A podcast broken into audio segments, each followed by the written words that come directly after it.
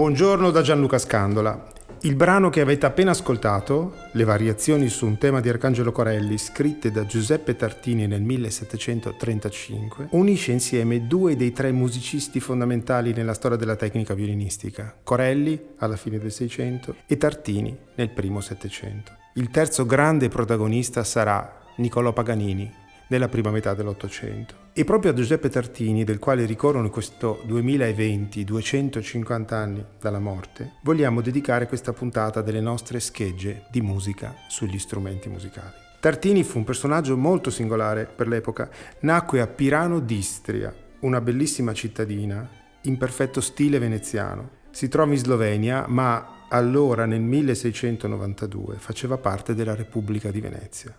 A Capodistria Tartini ricevette le prime lezioni di violino, ma anche di scherma, arte di cui divenne provetto maestro e che esercitò più tardi in numerosi duelli e che avrebbe voluto diventasse la sua vera professione. Ma i genitori lo mandarono a studiare giurisprudenza all'Università di Padova e qui si innamorò di una giovane nipote di un altro prelato e la sposò in segreto ma dovette fuggire a Roma per sottrarsi alle ire del cardinale che nel frattempo aveva fatto rinchiudere in convento la giovane sposa. Fu a Roma che riprese lo studio del violino e dopo essere stato perdonato dal cardinale ed essersi ricongiunto alla sua sposa, fu nominato direttore della cappella musicale della Basilica di Sant'Antonio a Padova, dove trascorse il resto della sua vita. La Basilica aveva un'ottima orchestra, degli ottimi musicisti e la presenza di Tartini stimolò ancora di più la qualità del lavoro.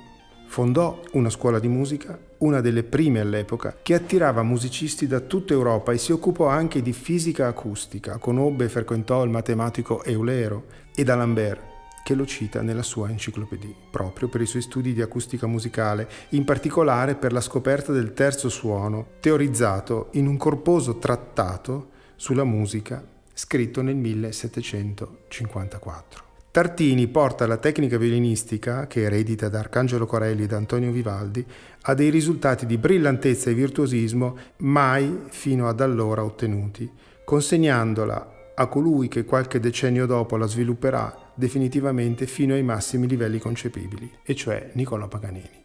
Ci lascia centinaia di concerti di sonate per violino, alcuni inediti e ancora manoscritti. La sonata che ascolteremo tra poco è una delle più celebri ed eseguite.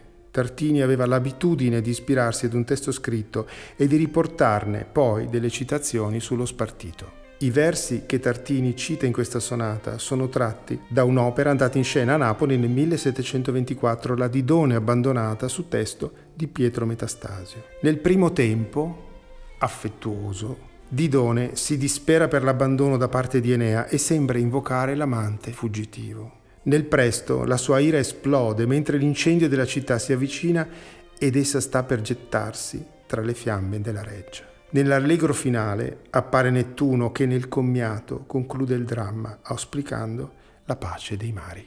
Buon ascolto.